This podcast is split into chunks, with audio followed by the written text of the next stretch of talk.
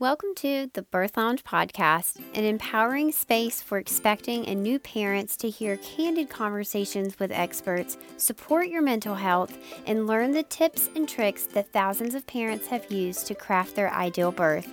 We will answer all of your questions, the scary ones and the weird ones, to help calm your fears and feel confident going into your birth.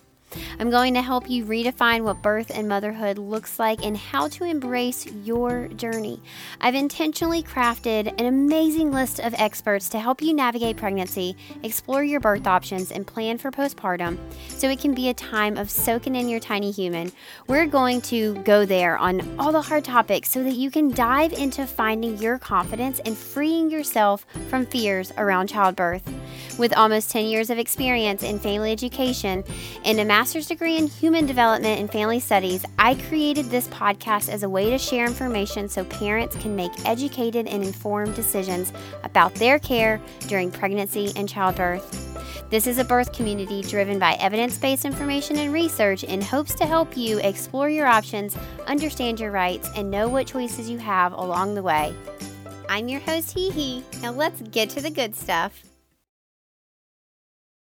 Hello, hello, hello, hello. Happy Tuesday, you guys. Welcome back to another episode of the Birth Lounge podcast. I am so excited to have you here today, mainly because I so dearly love our guest. I mean, my goodness, there are people on earth that I think you come in contact with and they, they run across your path and they play a very specific role and they just understand you, right? They just kind of get you. And from the moment that you meet, you just kind of click. Our guest today is Katelyn Fusco, and she is the host of the Happy Home Birth podcast. And for me, Katelyn is one of those people.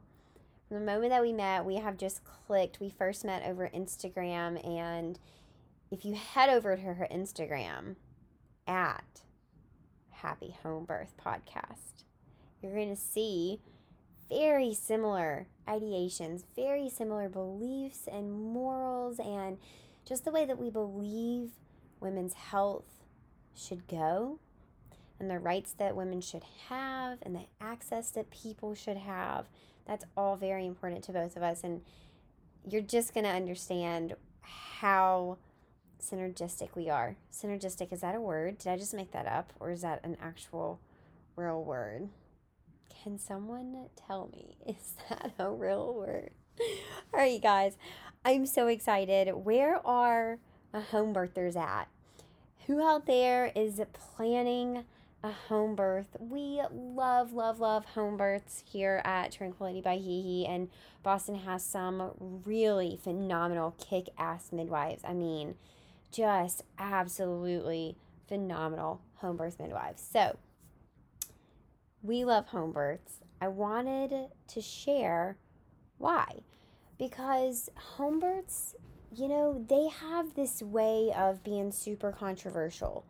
And in my mind, it really comes down to education and then patient choice. There are going to be people who are drawn to home birth, and then there are going to be people who are drawn to the hospital. And I believe that equally you should have those options. Now, home birth is not legal in all 50 states. That is something very important to know. So, currently, right now, in 2020, in the United States of America, these two places, these two choices, these two rights of birthing people are not actually rights.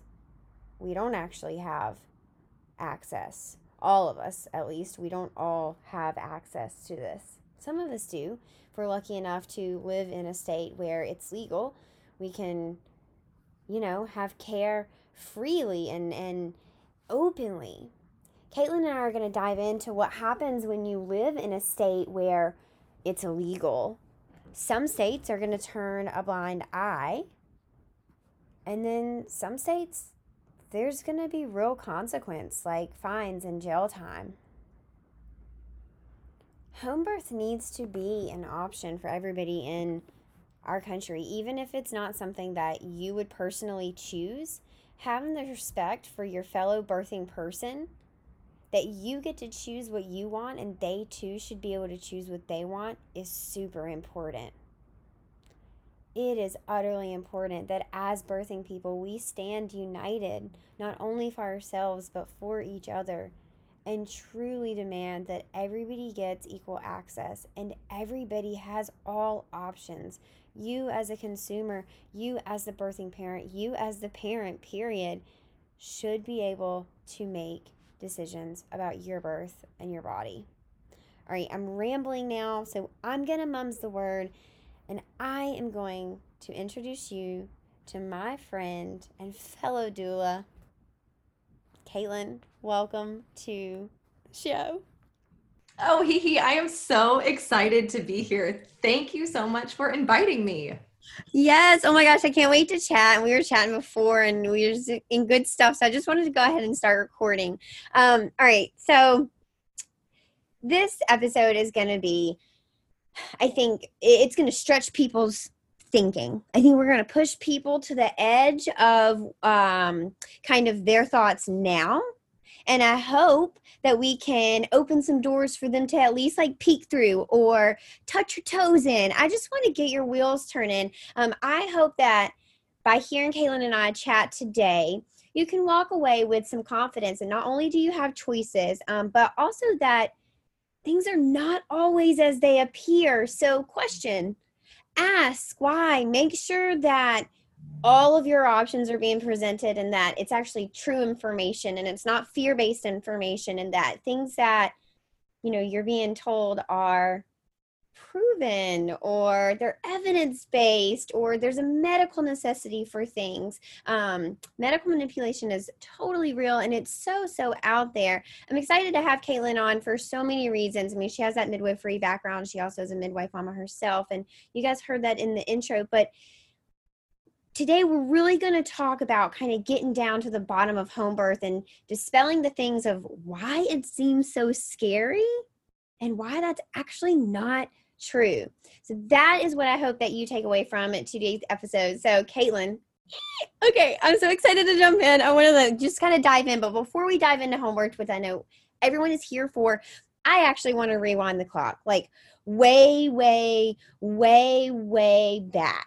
Okay to like like not so much stone ages but maybe stone ages. I want to talk about how we used to birth like before we moved to hospitals and you know what did it look like when people actually lived in tribes? And then how did it look like when we kind of got a little bit more developed and we had people actually attending our births at home? And then what happened that now birth is like this emergency it's like this super medicalized thing. It's it's this thing that is viewed as oh my gosh like uncontrollable and unpredictable and very scary and dangerous and needs to be managed rather than needs to be watched and supported and responded to rather than reacted to. We can respond to birth and be supportive. There's no need to react in a in a large wild way. I mean, I guess sometimes there are emergencies. I don't want to discount that or discredit that. There will always be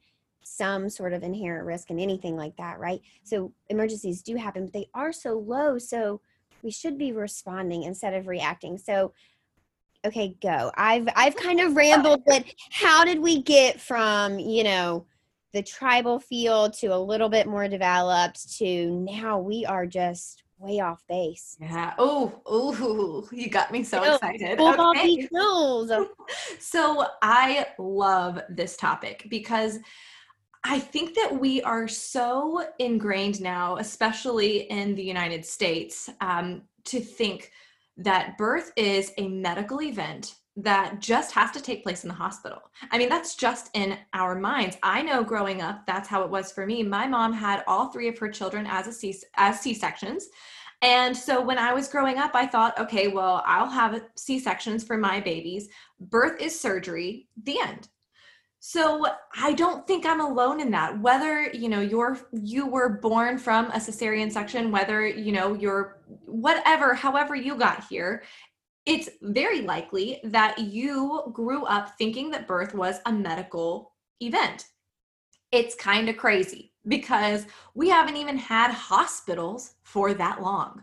So the fact that birth has transitioned from something that was just a, it's kind of like the extraordinary normal, you know, like birth is extraordinary, but it is normal.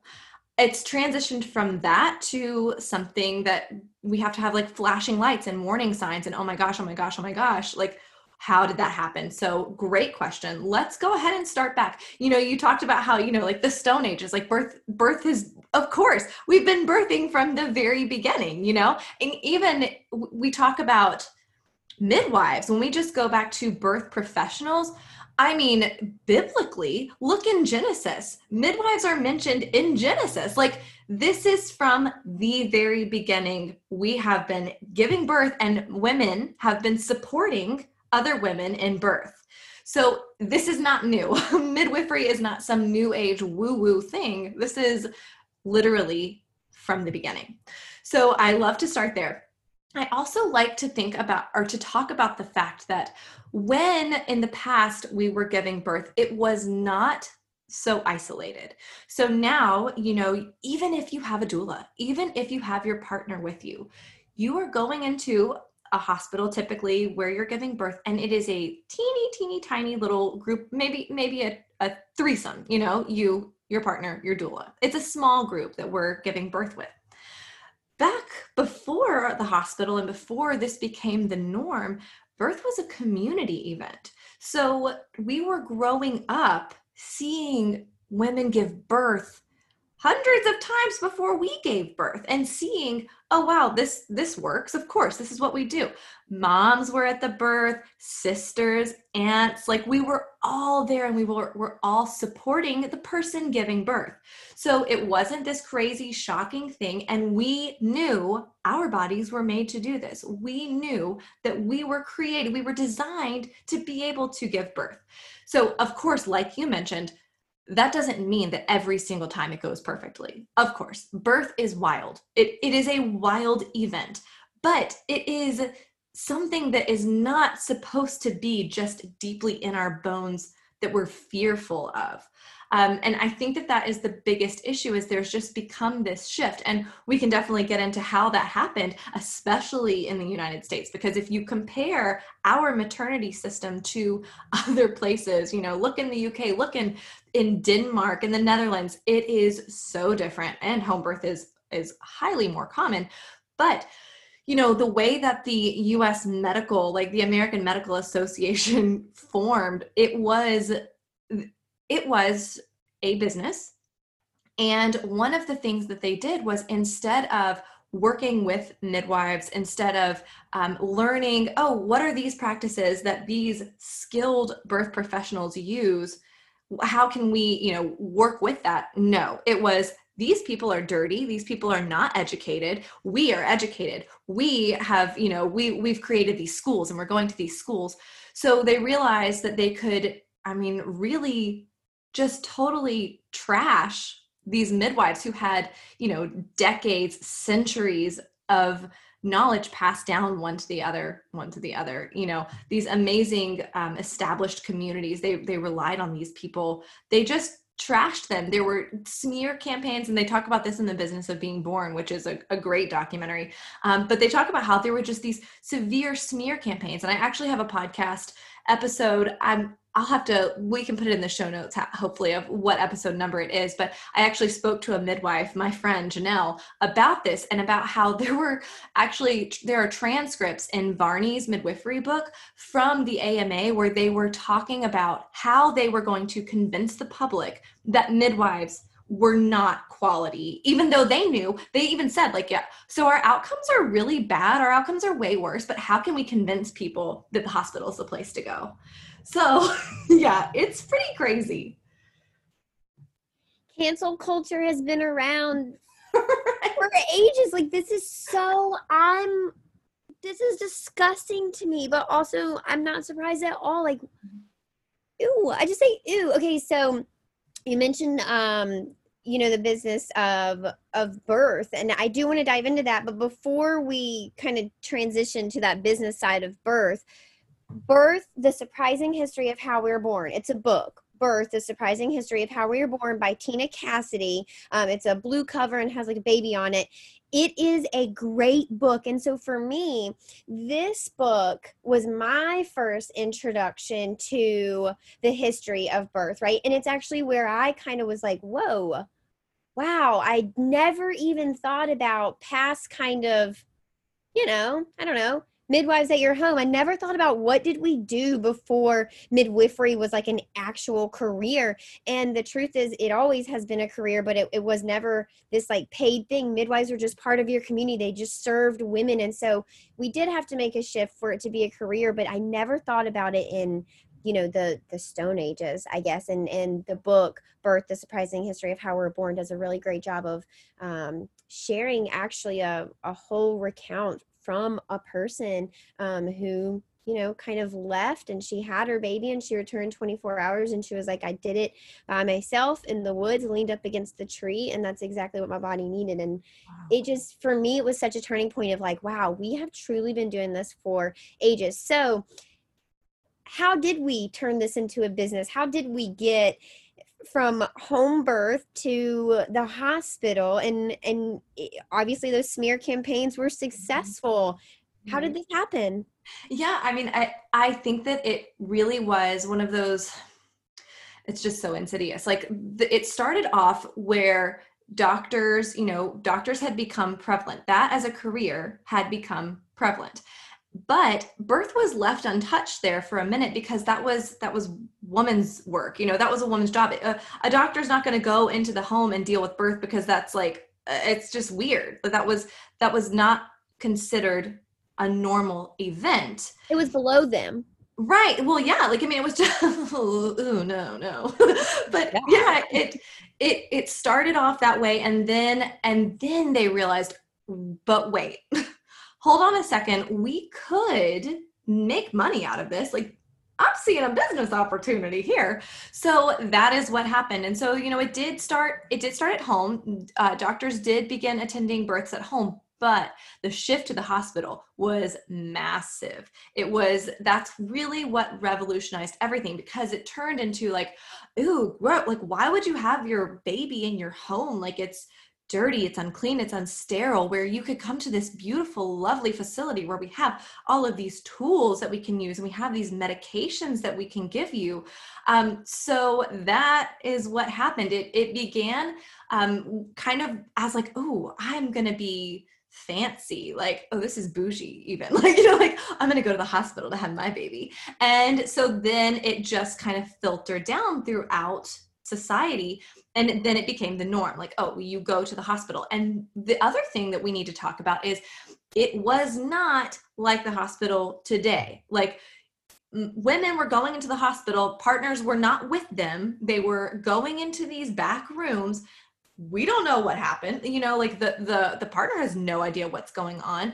And they even and i think that they even talk about this again in the business of being born. I know that i've read it. They would use like sheepskin wraps around their arms so that w- they when they were held down with all of these drugs they wouldn't leave marks so the the the drugs that they were giving them actually didn't help with pain management at all. It was knocking them out. So they're basically like in and out of consciousness this entire time.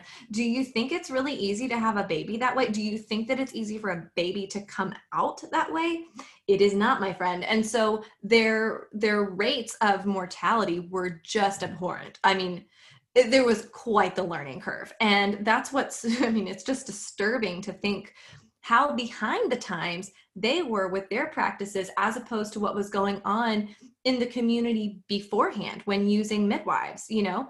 Um, so that is the hospital was seen as the safe option but in reality if you looked at what was going on it was the last place you would want to be.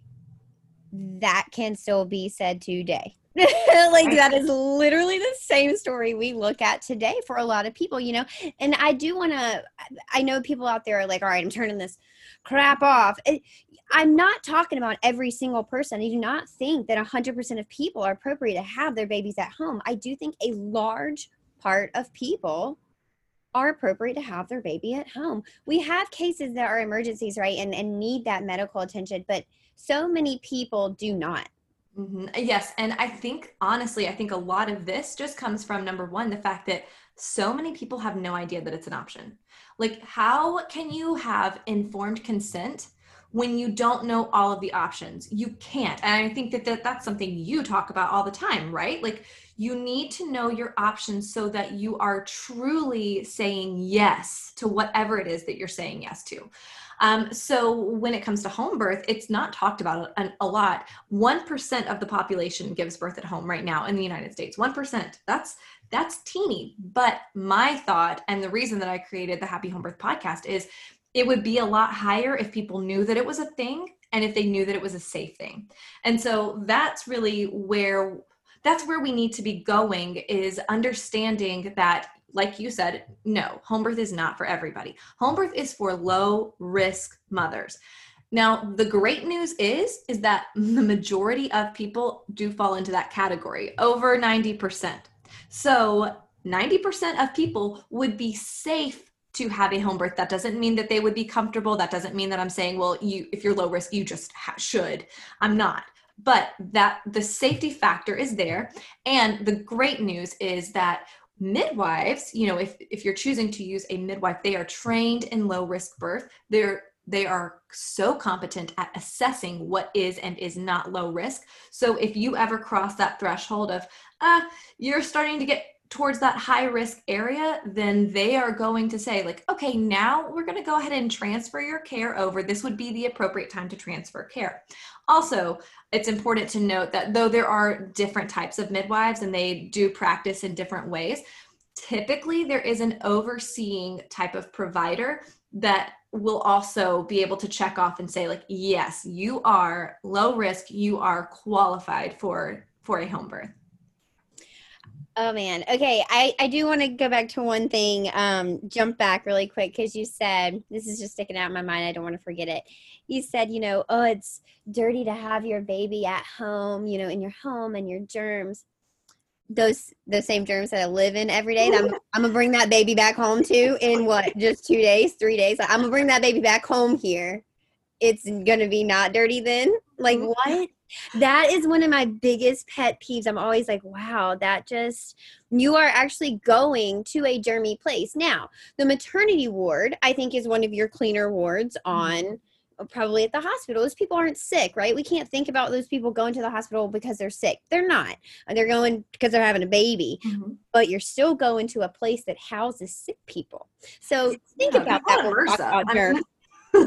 yeah, I I definitely think that especially as the research with the microbiome has just, you know, it's just taken yep. off in the last years, yep. we are realizing more and more that like, oh, hey, that theory of like all germs being bad and scary and dangerous it's just not accurate and yeah the other neat thing that's going on with the microbiome is that we're learning a lot of people have always assumed the placenta or the the amniotic sac is sterile it is not we are finding more and more that there are there is bacteria already there. So when the baby's not in this sterile vacuum. They're already being exposed to your microbes to the microorganisms inside of your body. And so they are already attuned to the environment. So it's kind of cool to think about the fact that like okay if we are giving birth in the place that we created the baby, oftentimes, in the place that we have grown and nurtured this new life, we're giving birth to that new life in this atmosphere. Is that not actually the safest place to? We're not exposing them to something new, we're exposing them to the friendly things that they've already grown accustomed to. Oh my gosh, I love that so much. Okay, book closed, episode over. That's it. That's all you have to talk about to me. It just makes so much sense. It's like it's like you're providing continuity of care for your oh, baby. Like you're, you're love that. It truly is. Like you're you're just going ahead and giving them continuous, you know, keeping everything stable for them. They're a brand new baby. Gosh, I love it. Okay, so business of being born. You've seen it i've seen it a million and a half times. Probably i could recite it. I'm it, it's so it's very eye-opening for a lot of people right? And i think this is um this is a turning point for a lot of people. I also love the documentary Why Not Home. It's actually made by an OBGYN who had her babies at home. And, and, and we follow that, the documentary, you know, kind of follows that um, journey of her practicing as an OB and also preparing to have her babies at home and kind of stepping out of that system that she works within every day. And I think that's an eye opening thing too let's talk about the business of being born. What do people need to know? Pregnant people need to know as consumers to truly understand the role that they play in this bigger game of birth.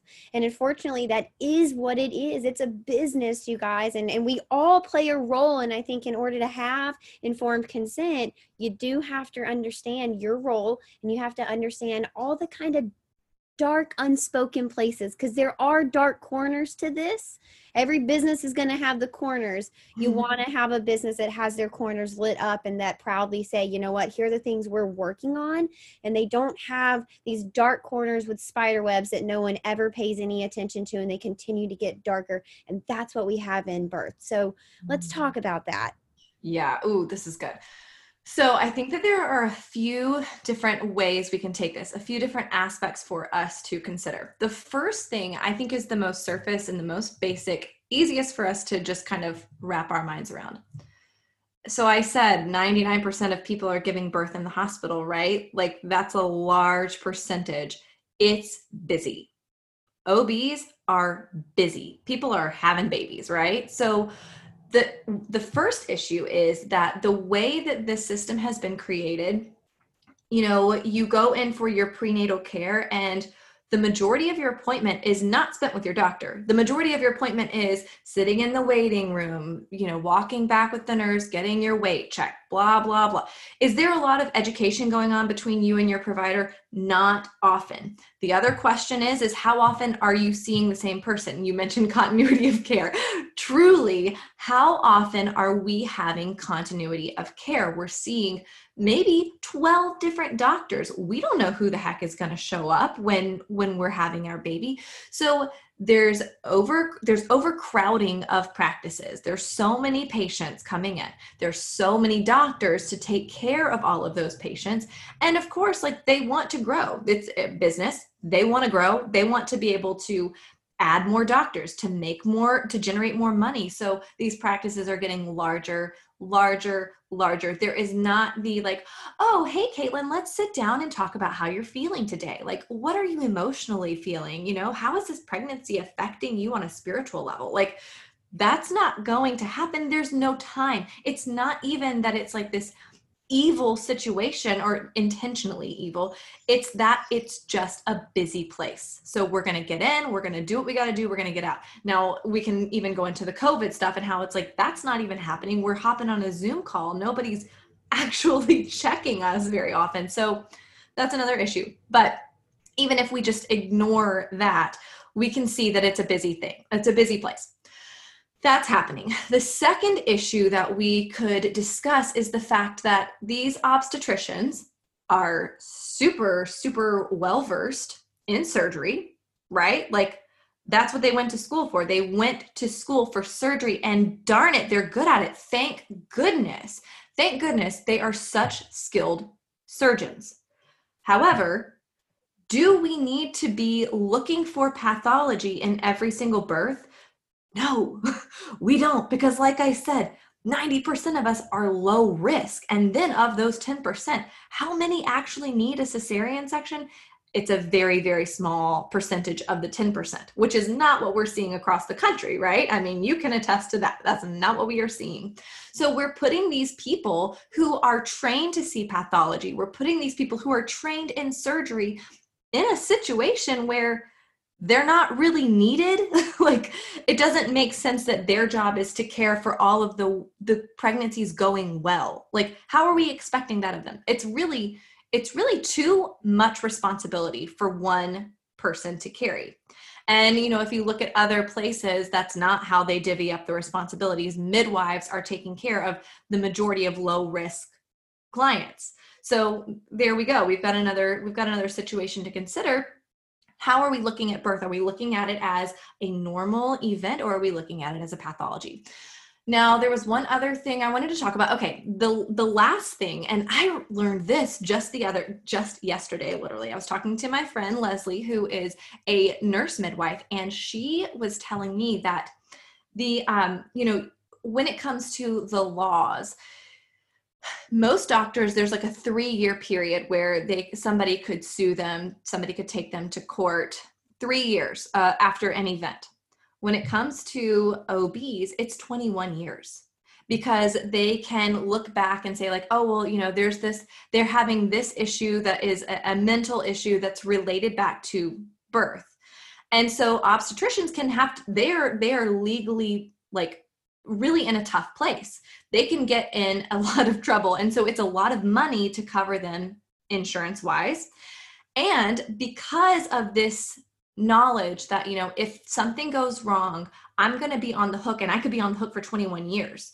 Um, they really want to prove that they did every single thing that they could do to get that baby out safely so if there is even the slightest of like, oh, well, the heart rate went down for just a, a dip, well, take her to surgery, like, you know, or, you know, oh, cut the episiotomy, do this, do that. Let's do, do, do to prove that we did everything, everything that we could to make sure that this baby came out safely. The end. So like I said, a lot of times what that leads to is it way more intervention than is actually necessary and way more intervention that's actually safe. Because obviously, like if they were to go to court later, it's gonna it's going to sound a lot better if they say like, oh, well, we tried this and this and this versus, well, we just left her alone and something happened, which sometimes things happen no matter what like we said you know we kind of alluded birth is wild but that is kind of all of the things together. If we we add these three pieces up ooh, it's kind of it's kind of scary if we're not super confident in our care provider if we don't feel that we are completely aligned with them and that, that they totally understand where we are and see our case our pregnancy as an individual and unique pregnancy right? Totally. And you know you talk about that legislation. I talk about that all the time too. Our doctors are scared. Mm-hmm. We have put them in a place where they're terrified to do anything wrong because people in the birth room are going to come for them. Right. They can no longer serve their community from their heart or their gut instinct. They so like strictly have to follow the policy so that they don't get hung up for those 21 years, right? Because they know if they stray at all, no matter what their heart or their gut is telling them, nobody will have their back. Yeah. Now that is BS too.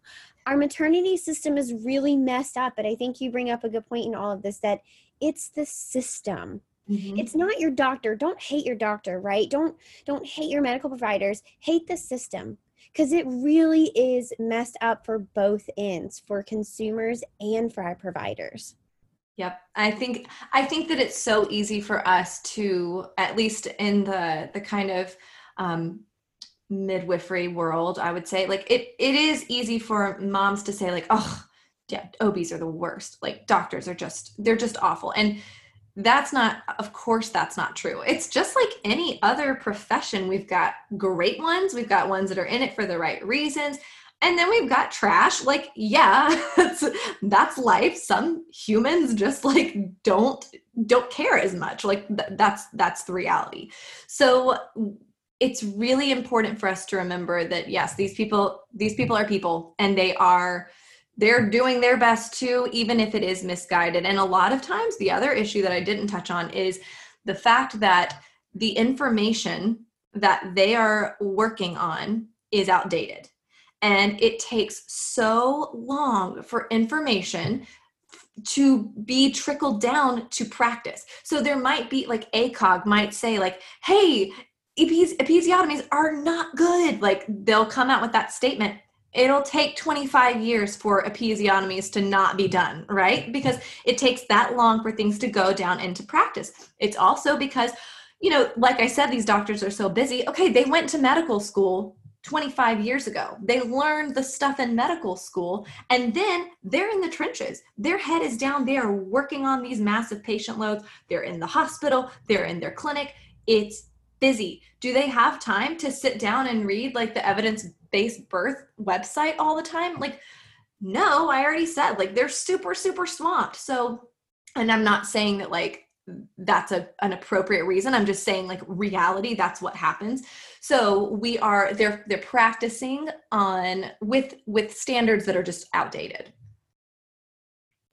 that's one of the most frustrating parts to me and you know i i feel ugh, i feel so torn here and it feels crummy to to say like well, I don't care. You have to. But like, I don't care. You have to. If right. you are going to be dealing with people's lives and the lives of their babies, dude, you just have to. Like, there's no other way around it. You just have to find the time. You're going to have to put in boundaries. You're going to have to hire more people. You're going to have to hire someone to manage your calendar. You're going to have to offload something. You're going to have to stay up late, get up early. Hire someone to give you the cliff notes you're gonna have to find the time. You said you would. Mm-hmm. You promised. You took an oath to take care of everybody, to give them the best care. You promised us you would do it, and you have to, or get out of the game, man. And mm-hmm. that's truly how I feel. And it feels so crummy to like really call someone's hand on that. But and I'm not a doctor, right? I'm not even a medical professional at all. I'm I don't even play one on TV yeah, I mean, I can't even pretend to be one, right? Like, no way, I'm not. I I do though. I hold myself and my my doulas and my team to that same standard. We're not medical professionals, and I get that they are one thousand percent, you know, one thousand uh, times more busy, busier than we are. Gosh, I struggled with that, but it it, you just have to. You told us that you would. You promised as an OB to take care of people, and you've got to do that. It's one of the priorities. So, what else can you not do? Maybe that's not so much of a priority, right? I just, I, I do really feel strongly about that because um, practicing evidence based medicine really does. It's make it or break it, right? We practice not evidence based care. You're probably going to end up in a C section. You practice evidence based care you're going to really increase your chances of having your ideal birth or at least a birth that's very similar and one that you felt in control of the entire time even though you might not get your ideal birth which i mean i don't want people to think you can't. I've seen so many people walk away and be like wow that literally was everything i wanted. It totally can happen. But if it doesn't then what's important is that you feel in control the whole time. So oh, okay, Katelyn, we have this system. It's broken for our doctors, our poor doctors. It's broken for our consumers, our poor consumers. How do we fix this? How do we stop viewing birth as this medical emergency and start viewing it for what it is, like a natural, normal, 99% of the time is going to be a safe event? How do we do that? So I think the reality, and you could say it's unfortunate, but I don't, I don't know that it is, um, is that it's probably not going to come from like, oh, new legislature. Like, hey guys, guess what? Like, we've got these new rules, and all you doctors better be good now, and the end. I think it's much more of a grassroots effort where we, as consumers, we are consumers, we are paying, we start saying, listen, I'm not going to accept this. And that's a lot easier said than done but one, I will give a great recommendation of a book to read. It's by Dr. Brad Bootstaylor, who is an OB in the Atlanta area. He is so cool. Like, oh my gosh, he is the coolest guy in the world. Dr. Brad Bootstaylor. He wrote a book called Shared Decision Making Bringing Birth Back or Bring Back Birth, something like that. I don't remember the, the little subtitle, but shared decision making, you can find it on Amazon. It's Boots, B O O T S T A Y L O R, all one word. He like created his own last name. That's how cool he is. Um, but anyway, so he talks about the fact that listen, you've got to hold your care provider accountable. You have to go in and say, like, look, okay, let's fill out this questionnaire together. These are the things that I'm looking for in my care provider now, can you fill this out and let me know if we agree? And so you're scoring up to see are we an ideal fit? Now, the important thing for us to remember is, like I said, a lot of these practices are, are how many people? We need to make sure that all of these people are fitting. And if they're not, then we're saying, okay, I'm going to go look for someone else who closely aligns with me. So a lot of times I think that we just go with what's easiest. Oh, well, this, you know, this clinic is really close to me. So I'm just going to like hop on over there and do that. Or, well, my mom went here. So I'll just go to where my mom went. Okay. We need to be very serious about this. This is the birth of our child. And this is our birth or rebirth into motherhood. Like, this is a day that will be remembered forever. So we need to have the right people supporting us. So we're going to start asking, like, okay, well, what is your opinion on delayed cord clamping if that's what's important? You know, what is your opinion on VBACs? Like, can I get in the water? Like, we're asking all of the questions on all of the things that are important to us, and we're getting the straight answers, not just like a, oh like well we'll see you know oh we'll see is not an answer. That's that's not an answer. So we're figuring it out no. like, exactly yeah and they say we'll see that usually means no. No but i'm gonna just like lightly pat you on the back and like it's fine so yeah so we really need to take this into our own hands. And then of course from from my perspective we need to be considering other care providers. We need to be considering care providers who are trained in physiological childbirth if that's what you want.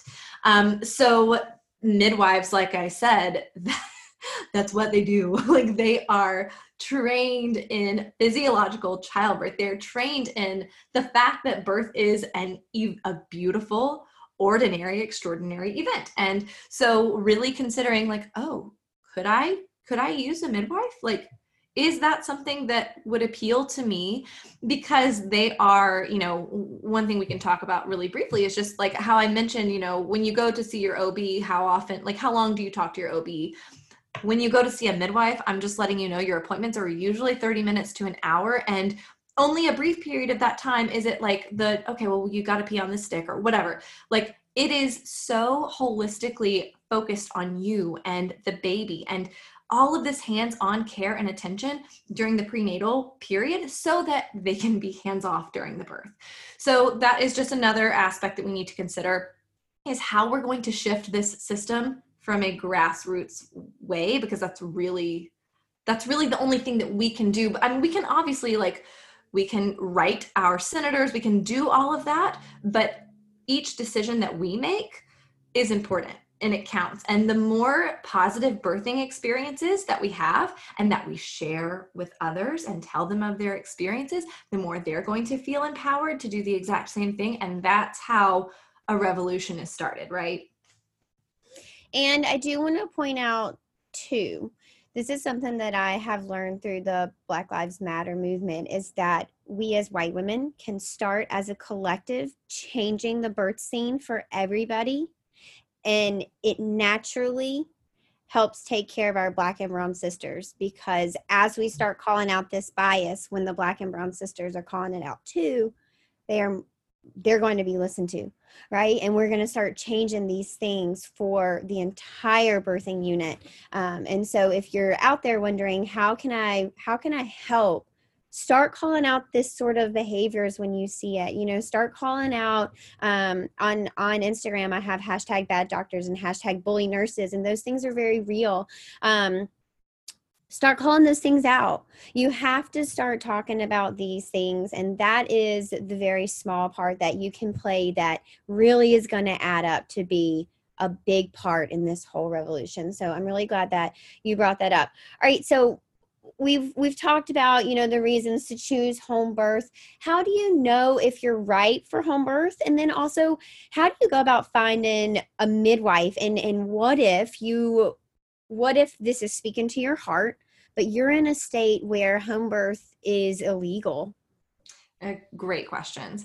Um, so, no, like I said, we do know that 90% of moms are low risk. So if you if you do not have anything that's that's that's labeled high risk, um, you are more than likely great a great candidate for home birth.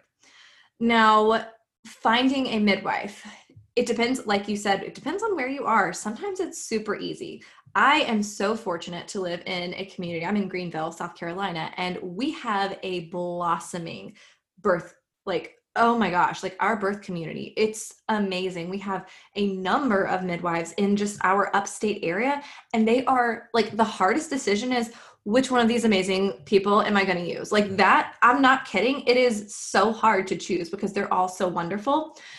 Um, other places it's not like that, and it just breaks my heart because oh, I just want everyone to have access. Um, if you are in a state, so for example, North Carolina, it, it's kind of interesting. So we look at North Carolina, South Carolina, Georgia. This is a perfect example of just how varied everything is. North Carolina, it's illegal for midwives to attend home births. Um, that is you can give birth at home. It's not illegal for you to give birth at home. It is elite like midwives are not licensed in that state and the certified professional midwifery um, licensure is not recognized that certification is not recognized as anything in north carolina. South carolina it's perfectly legal. You can have a cpm a certified professional midwife. You can have a certified um, nurse midwife now. They're they are able to practice as well with home birth in Georgia, it's a legal. So like there's not, it's like it's not a no, but it's also not like there's not these there's are not these specific regulations. So it just shows you how varied everything is from state to state. So definitely I would recommend going to MANA dot org i think it's dot org um, and they you can get a breakdown of your state and what the regulations are what is and is, is not considered legal from a care provider standpoint and then you can start to search for your midwife. So that's to say like it's not like oh nobody's having home births in north carolina. They're having home births in north carolina. Like they are. You you want to be really careful of course. The hard thing about all of this is that when a state says like oh well you know you just uh, sorry like that that's we're not allowing any type of regular like licensure it makes it a, more of a burden on the consumer to find out like okay how is this person trained? Do they know what they're talking about? Like is this the correct person for me? Luckily most things work word of mouth in those states where it is illegal. So finding some doulas you know finding a doula and saying like you know this is something that i've considered is usually the best way to go of course there are now like facebook groups. You can look in like crunchy facebook groups and say like hey i'm really interested in home birth. I don't know about the care provider situation around here. Could you pm me and start start a conversation that way? It's usually not going to be something where they're going to throw the name out because we're trying to protect these people that are you know putting their lives and their families lives on the line. Um, so those are different things to think about. And then full spectrum, like, you know, the long term goal is we've got to make more midwives. We need more midwives. Um, and there's a lot of stuff that needs to be done in the midwifery scheme of things to create sustainable practices and to be able to take on all of these clients because it is home birth is slowly in the United States becoming more and more popular. And what is happening is some of these midwives are getting burnt out super fast. And you know, birth work is is hard. It's the on-call lifestyle. It's it's a very difficult lifestyle. So we need to support our local midwives and um, and really encourage them to practice safely where you know they are still also getting rest and perhaps they have a partner or a backup and um, and different practices like that to fully uh, improve the situation so kind of holistic yeah. You know, I love that you talk about that it makes it more burdensome on the consumer when we have really like silly outrageous laws like that that and and so I really struggle with laws like that because um you're taking away a choice from women that I just don't believe the government has the right to take that away from them, um, especially without, uh, you know, hard numbers, data, science that shows that it's dangerous it shows that it's safer than hospital. So I, I truly, truly struggle with that aspect of it. Um, but yeah, you're right. It, it makes people sneak around, mm-hmm. right? Exactly what you said. We're not not having home births in North Carolina. Like they're home births in North Carolina, y'all. Right open your eyes they are um, if people are just sneaking around to do it and it is burdensome and the our goal is to take things off of a pregnant person's plate, not put something heavy like having to sneak around and be secretive and protect their midwife onto their plate. Um, so, you know, when you vote, think about things like that. Um, when when we talk about the varied state laws, is it does it come down to education? Is that what it comes down to? Is you know some states are going to be more open because that state is is more educated on the subject? You know, I I think that's an interesting take on it, but I'm not sure. Like it's because it's so varied, you know, across the country. Um it's just and, and like I said, you know, you think of North Carolina, South Carolina, Georgia. If we look at like education rates, I actually think that North Carolina might be quote like a higher education state than perhaps south carolina. Like and i don't have i'm i'm just like talking right now so this we could totally check on this. But but i i really do think it's more just legislation as opposed to education and just how that legislation has come to be. Um, and and since we are talking about this like state to state variation and this idea of licensure i do want to give kind of like a broad spectrum picture of this because you know there are a lot of midwives that say like hey licensure is the worst thing that's happened to midwifery. Like this is totally inappropriate. And i really respect that uh, that viewpoint as well. I think it's such a complex subject because on the one hand you know we want to have care providers we want educated care providers and and the way that we are societally like we like to say like okay show me that you know what you're doing like show me. Um, i really like the cpm the certified professional midwifery route because it includes education but it also includes apprenticeship and and just that being with another midwife and following them and experiencing birth with them i think it's just amazing. Not to say that you don't get that in nurse midwifery school you, you totally do.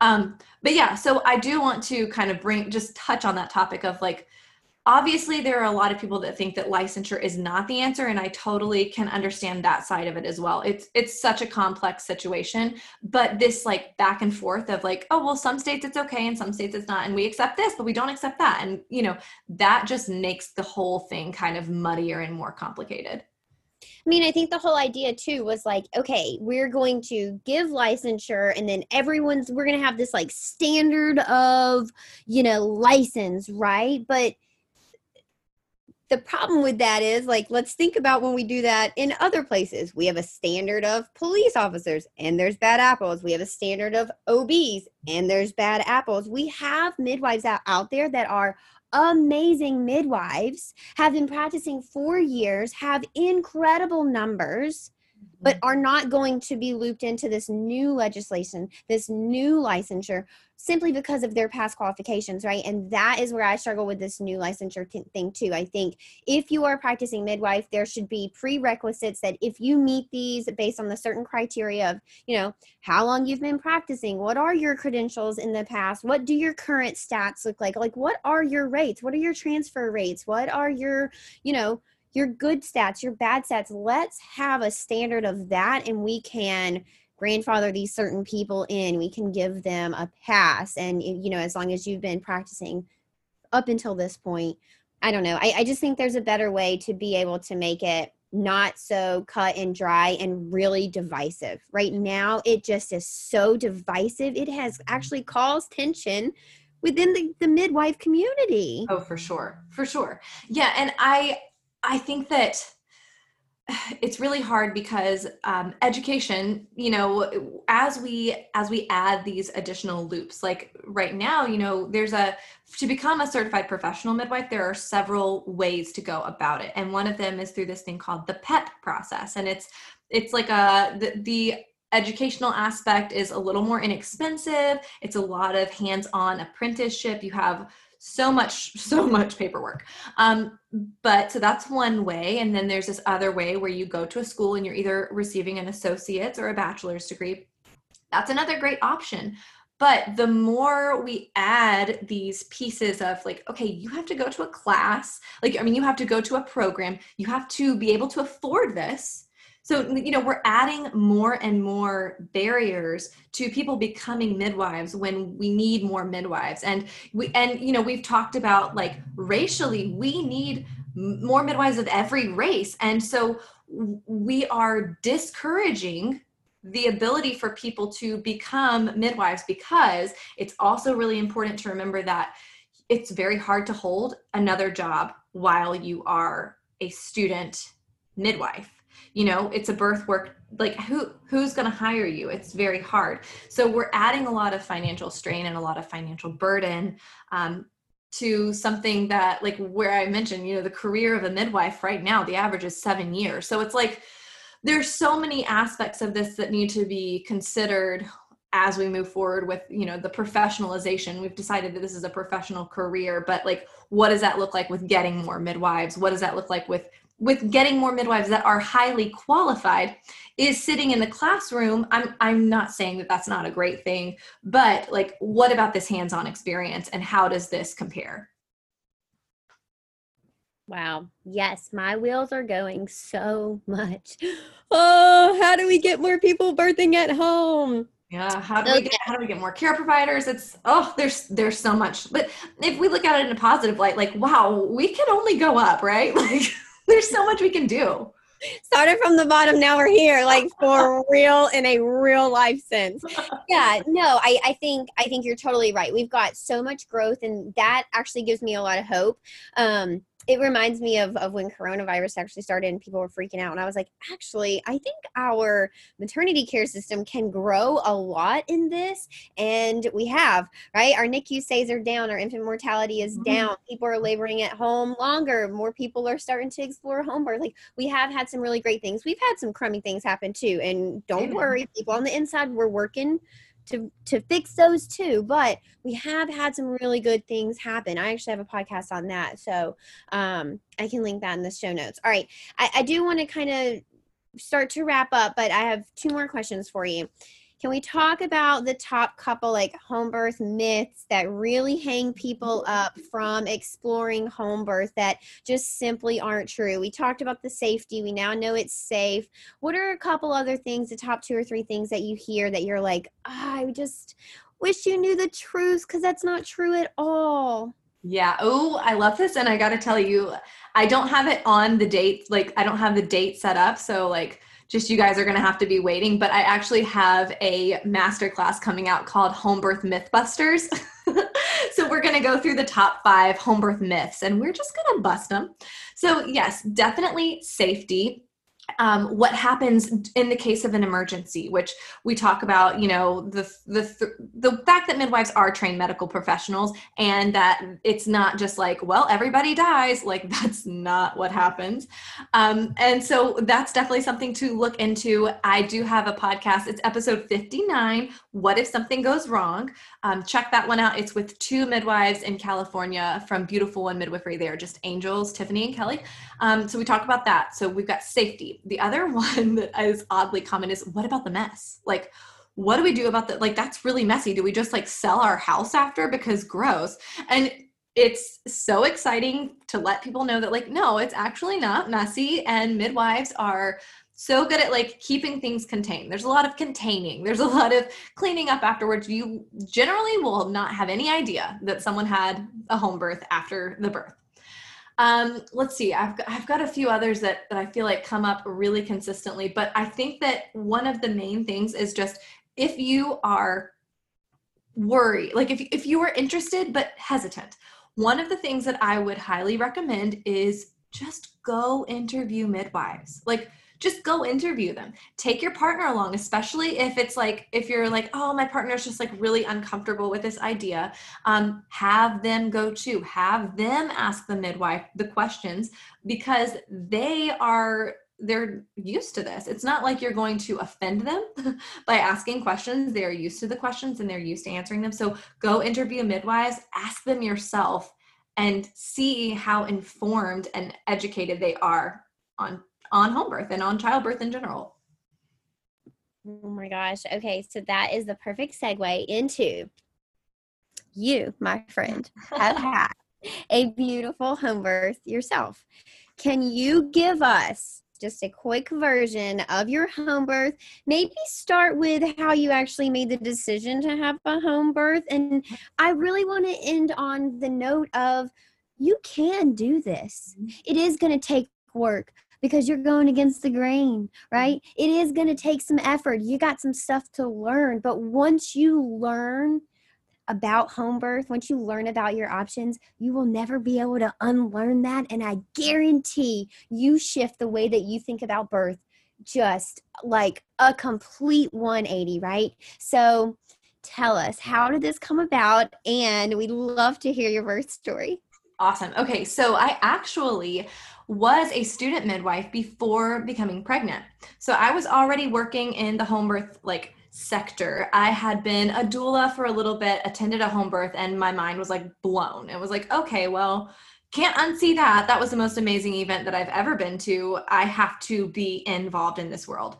So I became a student midwife, went through my pregnancy as a student and a pregnant person. Like it was so cool to be able to be, you know, on both ends of the spectrum at the same time and had my first daughter at home. It was a long labor. She was in a real wonky position. Um, it was it was intense, but it was so beautiful, and it was just the most empowering way for me to step into motherhood. I feel deeply that it has just colored my experience and i feel so strong as a mother like yeah i can do i can do this i can deal with this tantrum right now because i pushed you out in our living room so like it, it's such an empowering experience. Now my second home birth was last june and that was after i had created happy home birth podcast. So one thing that i thought was really amazing with that one was i had heard so many beautiful home birth experiences and gained so much wisdom from all of these sources, which, oh my gosh, I just love the fact that, you know, moms going through this. Do have that because I had it because of the podcast as well. Um, so, I realized that mindfulness was huge. And with my first birth, I did feel more as though the birth kind of was happening to me. And what I wanted was to experience my childbirth and that is that goes for whether whether you give birth you know home hospital moon you know like you to to be able to experience it and not have it be happening to you um, so i really focused on creating some techniques that would help me be involved in the process more. Um, and that is what happened. And it was a, a shorter labor. It was it was very intense. It was quick um, like three and a half hours, I think, total. And I really wanted my daughter to be involved. So she was two and a half at the time. And I know a lot of people are like, what? Like she was there and she was there. We prepared her. I would spend so much time with her talking about home birth, um, talking about what was going to happen. And, you know, like mommy's probably going to make some pretty interesting sounds. We would practice the sounds together. We would watch videos and I would say, like, you know, there, see, there's some blood and that, that's okay. That's normal. We just really normalized all of it for her. And so then when her sister was being born, she was, she was trying to get in the birth pool the entire time, like had these little like toys that she kept putting up on the top and like playing with them. And, but I, as I pushed my second daughter out, her head actually emerged, and I was able to say, like, Janie, look, like, do you see your sister? So I'm like talking to her with a head out a body in. It was like, it was the most surreal, empowering, peaceful experience. Um, and that is what I wish for everyone. So I've actually gone on to create resources for that um, just because I, I just want people to realize that it is possible. You can do it. You can not only get through home birth or, or childbirth, you can not only get through it, but you can absolutely love it and it can be an empowering, beautiful experience. Oh my gosh, I'm like over here crying. Okay, like blinking my eyes really fast. That was absolutely beautiful. That is, that's my dream. Mm-hmm. That like truly is my dream. I'm like, oh my gosh, I actually am gonna cry. That is truly what I want for everybody too, right? The people who home births are appropriate for and you feel safe there. I just wish that everybody knew that was an option. Holy cow. Okay. I do want everyone to know too. We've talked about, you know, what if things go wrong? I've been in a home birth where there was an emergency, um, and it was, it was intense. But the next morning, when I woke up, Nicholas said, How do you feel? And I said, Incredibly sad but safe. Um, I never felt like any of us were in danger, and it was actually a real emergency. Um, so I do want you to know that things do happen, but you are totally, totally safe. I think nine times out of 10, you're going to have Katelyn's experience, and that one time out of 10, you're in good hands. Mm-hmm. You're in good hands. And you know that one time out of 10 would have happened in the hospital as well right. you just would have been in different hands so consider that Oh my gosh. All right, Katelyn. Oh, we have gotten me worked up. I have laughed. Now I've been crying. We've taken me through the entire spectrum of emotions. If people wanted to work with you, if something you said today really resonated with someone or hit them, you know, straight in their heart, can you tell us about some offerings that people might be able to, you know, work with you on and where can they find you both to kind of just follow along but also to work with you? Absolutely. So, like we said, Happy Home Birth Podcast is a place to go for all of the home birth, positive home birth stories. I say support, encouragement, and education, and all things home birth and motherhood. Um, so, that's the great starting place. I have a Facebook group called the Happy Home Birth Podcast Community. It is a thriving group. It's the most loving place on the internet, I believe. I'm sure that it, I'm sure yours rivals it. I'm sure it's right, right on, on equality there. But uh, it's just such a lovely place to be. Um, so you can check it out there, and that is where you can find out more about Happy Home Birth Academy, which is my course. And as I was telling you beforehand, I've kind of like launched it and then taken it off and then launched it, just kind of playing with some of the just playing with it. Um, so if you are interested and you like go to myhappyhomebirth.com and don't see Happy Home Birth Academy as available right when you're listening to this, reach out to me and we will talk about it. Um, but it is a childbirth education program designed specifically for home birth mothers, home birth family, because it, there's so much partner involvement and that's, it's just massive. Um, so yeah, eight modules worth of information teaching you that you can have an empowered, peaceful, potentially happy home birth. Um, and it gives you the education as well as the techniques to do that. Oh my gosh. I like want to have a baby right now just so I can take your course. I love it.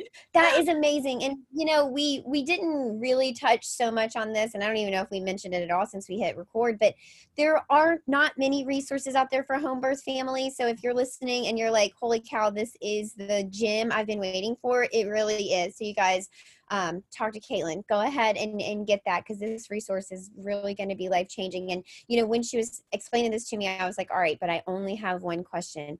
Are you teaching partners what to do? Because there's zero info out there for them. And she was like, Yep, we got an entire module for your partner. We are teaching them what to do. Nobody's going to go into this thing feeling scared. So, mm-hmm. y'all know that is music to my ears, Katelyn. Thank you so, so much for being here today. It was such an honor. I am so grateful. It was seriously like this was just the most fun. So thank you so much it's just like chatting with an old friend. I mean, we're both like sipping our coffees, just hanging out, chatting about probably the number one thing I talk about the most birth. Oh my goodness. All right, listeners, thank you so, so much for spending your Tuesday with us. We appreciate it so much. I will see you again on Friday for another episode of a Friday Free Talk. Until then, you guys take care. Bye, friends. Thank you so much for tuning in today. I truly do value this community and I love hanging out with you. If you found today's episode helpful, share it with a friend. Share it with someone who might also find this information helpful. I'd love to hear what you have to say and read your sweet words on iTunes. You can leave us a review, and this helps get this information into the hands of parents who might also benefit from hearing it. If you're interested in joining the Birth Lounge, you can go to thebirthlounge.com. Our blog is linked there. You can find all sorts of free information as well as how to get your access to the Birth Lounge. You can always hang out with me on Instagram as well at Tranquility by Hee Until then, stay educated, stay supported, stay confident.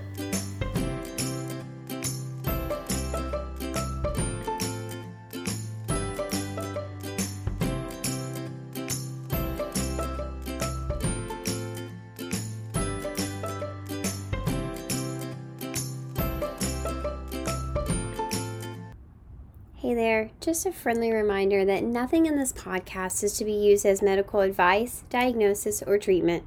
Please consult your healthcare provider with any questions or concerns you have about your health or anything discussed in this podcast. Side effects may include educated adults, informed decision making skills, and consensual care. Tranquility by Hee and the Birth Lounge are not responsible for any ideal births that were created with this podcast. The birth parent deserves all the credit.